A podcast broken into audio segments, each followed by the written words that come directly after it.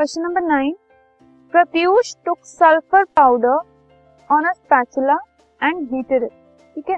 एक sulphur powder लिया उसने, एक स्पैचुला पे हुई उसने सल्फ़र पाउडर लिया और उसको हीट कर रहा है। ये बर्नर यूज़ करके he is heating the sulphur powder he collected the gas evolve जो गैस इवॉल्व हुई, उसने इस टेस्ट ट्यूब में उसको कलेक्ट कर लिया इन्वर्ट कर उसके ऊपर इन्वर्टेड टेस्ट ट्यूब रख के उस गैस को कलेक्ट कर लिया अब आपको ये बताना है कि उस गैस का एक्शन क्या होगा ड्राई लिटमस पेपर पे और मॉइस्ट लिटमस पेपर पे और उसकी बैलेंस्ड केमिकल इक्वेशन लिखनी है, इस जो भी रिएक्शन हो रहा है उसकी।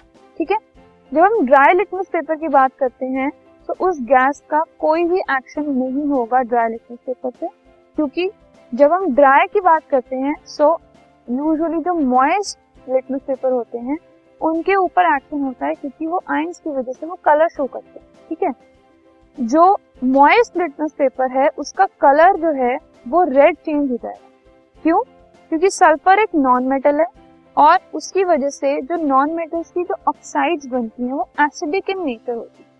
तो इस केस में एसिडिक ऑक्साइड बन रही है और एसिडिक ऑक्साइड है तो इसका मतलब वो एसिड जैसा बिहेव करेगी तो इसीलिए रेड से वो ब्लू टर्न करती है, ठीक है? सॉरी जो लिटमस पेपर है वो रेड टर्न होता है।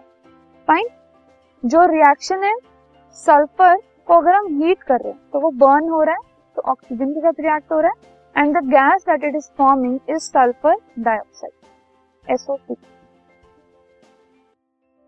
this podcast is brought you by Hub Hopper Shiksha Abhiyan अगर आपको ये पॉडकास्ट पसंद आया तो प्लीज़ लाइक शेयर और सब्सक्राइब करें और वीडियो क्लासेस के लिए शिक्षा अभियान के यूट्यूब चैनल पर जाएँ।